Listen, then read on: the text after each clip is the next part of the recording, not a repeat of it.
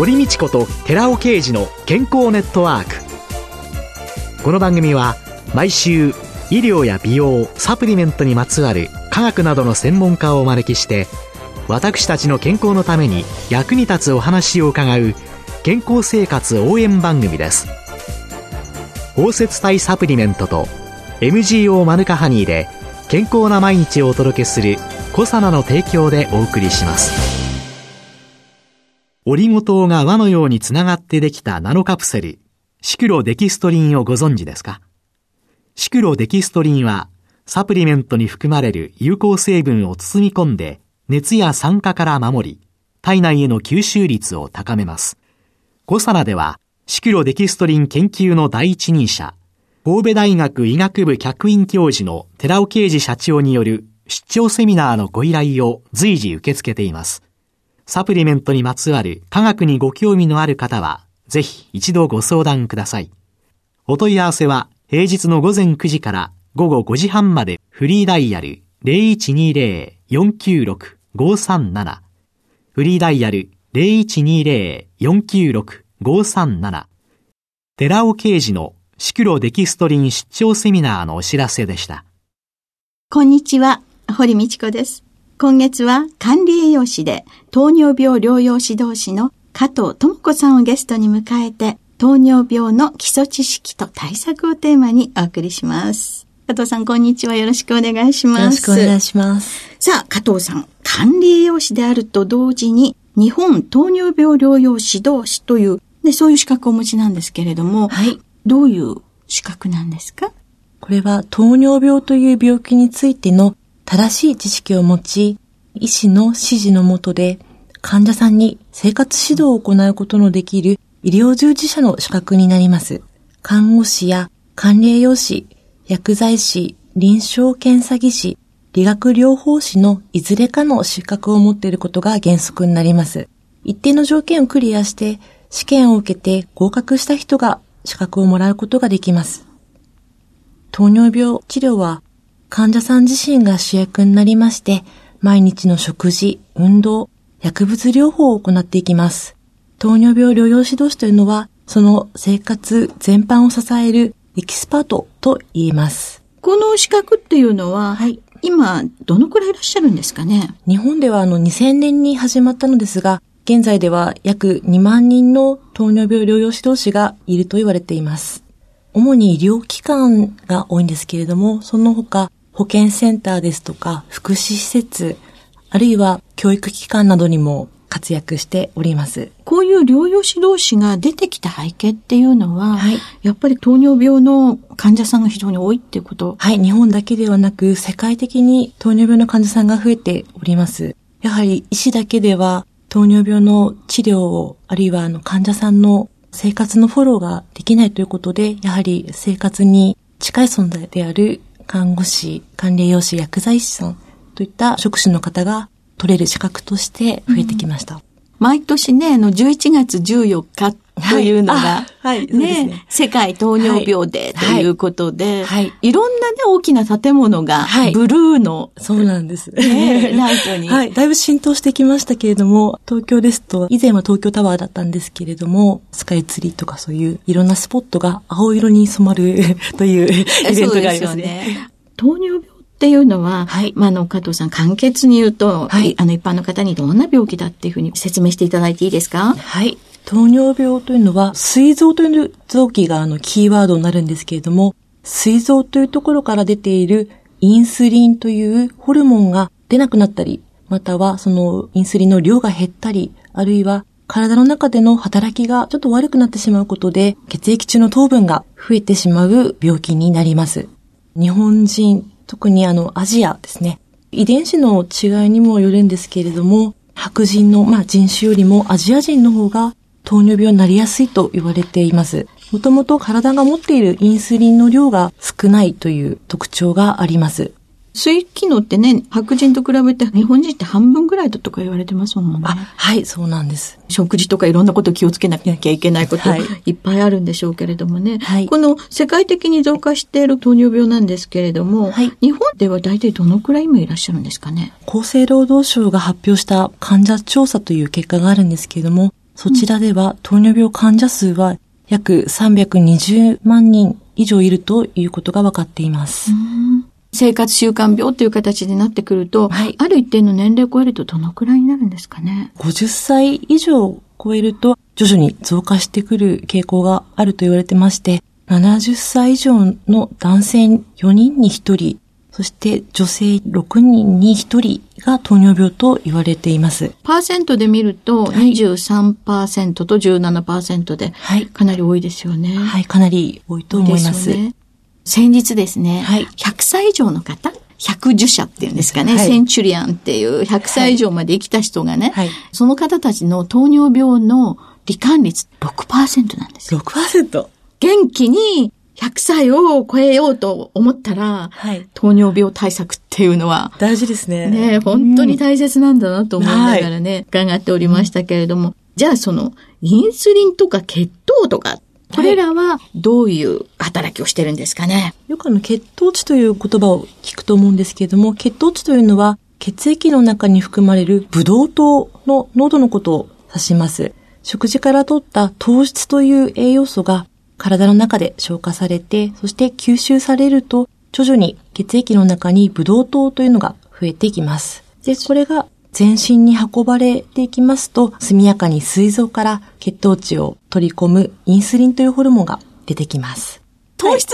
に当たる食品って、特に多いのが炭水化物と言われる、まあ、ご飯類、パン類、麺類ですとか、はいあと果物類、あとお砂糖などにも含まれています。あそうすると、まあ、インスリンが出てきて、はいじゃあこのインスリンっていうのはどういう働きを？インスリンはブドウ糖を細胞に取り込むためのあの鍵のような働きをしています。インスリンがないということは鍵がないので、ブドウ糖は血液中にずっと溢れたままになってしまいます。日本人は水機能がそんなに高くないから、はい。血糖値どんどんどんどん上がったら、はい。インスリンどんどんどんどんこれ以上出せないよっていうことにはい。なるんだけれども、はい。白人の人たちっていうのは、インスリンがどんどんどんどん。出るから、羨ましいですね。で、そうすると、インスリンがどんどん出るってことは、インスリンがどんどん細胞の中にはい、ブドウ糖をはい。運んでいってしまうっていうことだから、はい。限りなく激しく、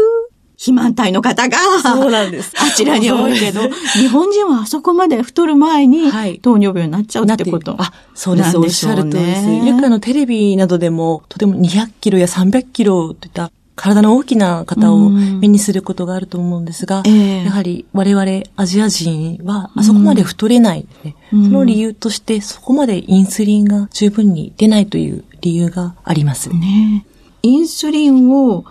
出なくする、出にくくなってしまった、効きが悪くなった、そういうのの原因っていうのは、一体どういうところにあるんでしょうかね。原因としては様々なんですけれども、日本人の90%以上が2型糖尿病というタイプの糖尿病でして、日常生活で運動量が減ってしまったり、あるいは食生活が変化して肥満が増えているということが原因として考えられています。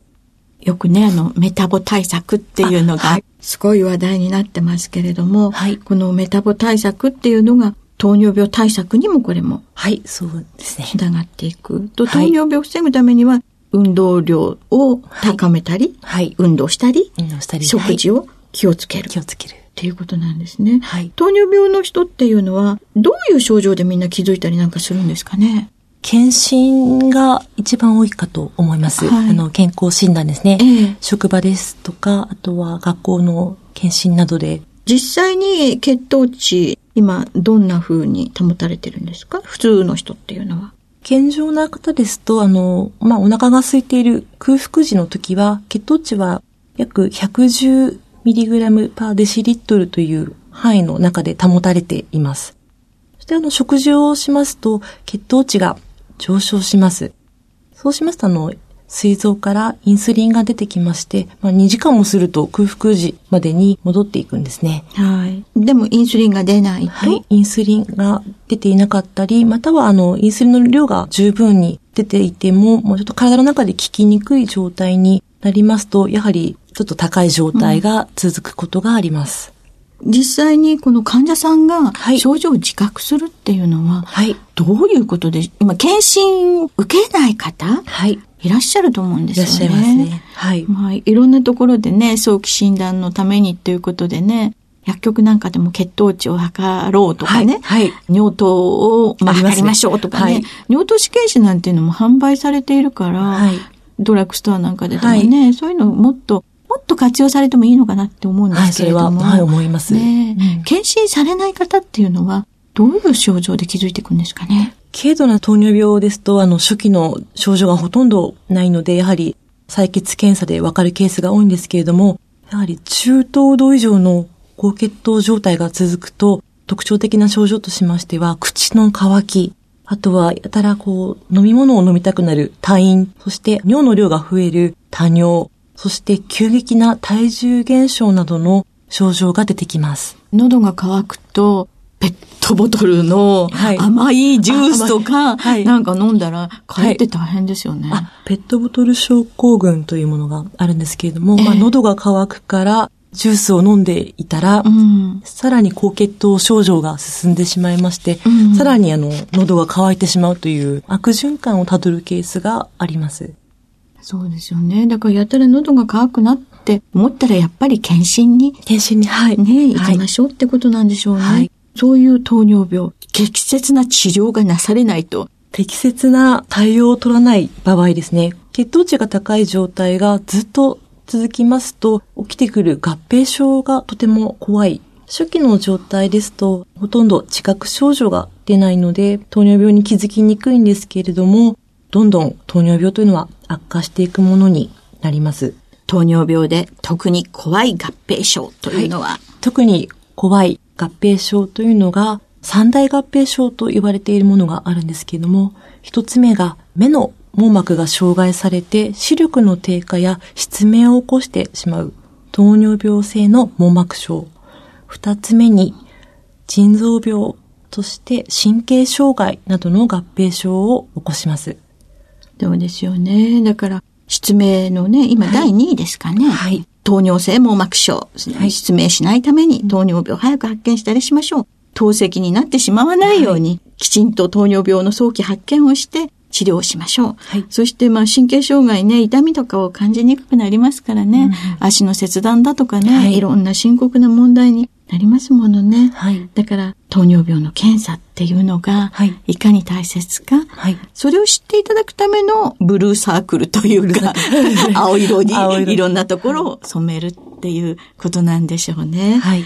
はい。どうもありがとうございました。また来週もよろしくお願いします。はい。ありがとうございました。今週のゲストは管理栄養士で糖尿病療養指導士の加藤智子さんでした。来週もよろしくお願いします。続いて、寺尾刑事の研究者コラムのコーナーです。お話は、小佐奈社長で神戸大学医学部客員教授の寺尾啓二さんです。こんにちは、寺尾啓二です。今週は脂肪酸の種類と健康への影響、悪玉の一家不飽和脂肪酸、トランス脂肪酸とはというタイトルでお話しさせていただきます。前回は食べて塗って美肌を手に入れるという女性に人気のオリーブオイルやアボカドオイルについて紹介しました。それらのオイルに含まれる主要成分が一家不飽和脂肪酸であるオレイン酸、炭素数が18で二重結合が1つ。やパルミトレイン酸、炭素数が16で二重結合が1つ。といった一家の不飽和脂肪酸ですけども、若い年齢層の皮脂に多く含まれている成分でもあることから若返りとか健康な肌を維持する美肌作用を有するといったことを説明してきました。次には今回ブレイクしたダイエット効果を持つ中鎖脂肪酸を含むココナッツオイルの紹介となるところですけれども、その前に一家不飽和脂肪酸をもう少し理解して整理するために悪玉の一家不飽和脂肪酸を紹介しておきます。前回紹介しましたが、天然の一家不飽脂肪酸には美肌や健康増進効果が期待できるのですが、一方で同じ一家不飽脂肪酸でも健康に悪影響を与える人工的に大量に作られている悪玉の脂肪酸があります。これがトランス脂肪酸です。天然の脂肪酸は二重結合がシス型という立体異性体でできているのですけども、トランス脂肪酸は人工的に作られるトランス型というシス型と異なる二重結合を持った脂肪酸で、同じ炭素数二重結合であっても別の脂肪酸となります。例えば、オレイン酸は炭素が18で、二重結合がシス型1つですけども、同じ炭素数二重結合であっても、二重結合がトランス型であると、オレイン酸とは呼ばず、エライジン酸と呼ばれる別物質となってしまうわけです。で、エライジン酸などのトランス脂肪酸は天然にはほとんど存在していません。強いてあげるとすれば、牛など半数動物の胃の内部に共生しているバクテリアですけども、このバクテリアの中に質型の不飽和脂肪酸をトランス型に変えてしまうような特殊な酵素を持っているバクテリアがありまして、不飽和脂肪酸を含む餌を反数する間にトランス脂肪酸に変換してしまうケースがあるわけです。よって、半数動物からの乳製品中にはトランス脂肪酸が含まれているということになります。しかしながら、さらに多量摂取の危険性があるとして問題となっているのが、植物油脂を加工する際に変換されてしまうトランス脂肪酸なんです。マーガリンやショートニングは牛乳に含まれるトランス脂肪酸の含有量に比べて大きな差があります。マーガリンやショートニングは人工的に作られた多量のトランス脂肪酸が含まれていまして、一方で半数動物である牛からの牛乳に含まれるトランス脂肪酸は健康を害するほどの量ではないわけです。トランス脂肪酸を摂取すると糖尿病などの生活習慣病のリスクを高め、血中の LDL、悪玉コレステロールですけども、この値を高め、心筋梗塞をはじめとする心臓疾患などを引き起こす物質として、現在、欧米では使用規制されているわけです。お話は小佐奈社長で神戸大学医学部客員教授の寺尾啓二さんでした。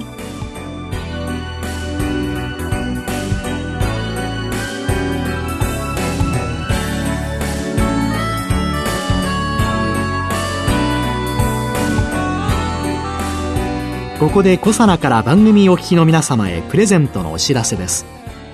3つの美肌成分デルタトコトリエノールペルラ酸 Rα リポ酸を配合し環状オリゴ糖で包み込むことによって安定性を高め肌への浸透力を高めた美容液コサナのシクロラボラトリトリプルエッセンスホワイトを番組お聞きの10名様にプレゼントします。ご希望の方は番組サイトの応募フォームからご応募ください。コサナの美容液シクロラボラトリートリプルエッセンスホワイトプレゼントのお知らせでした。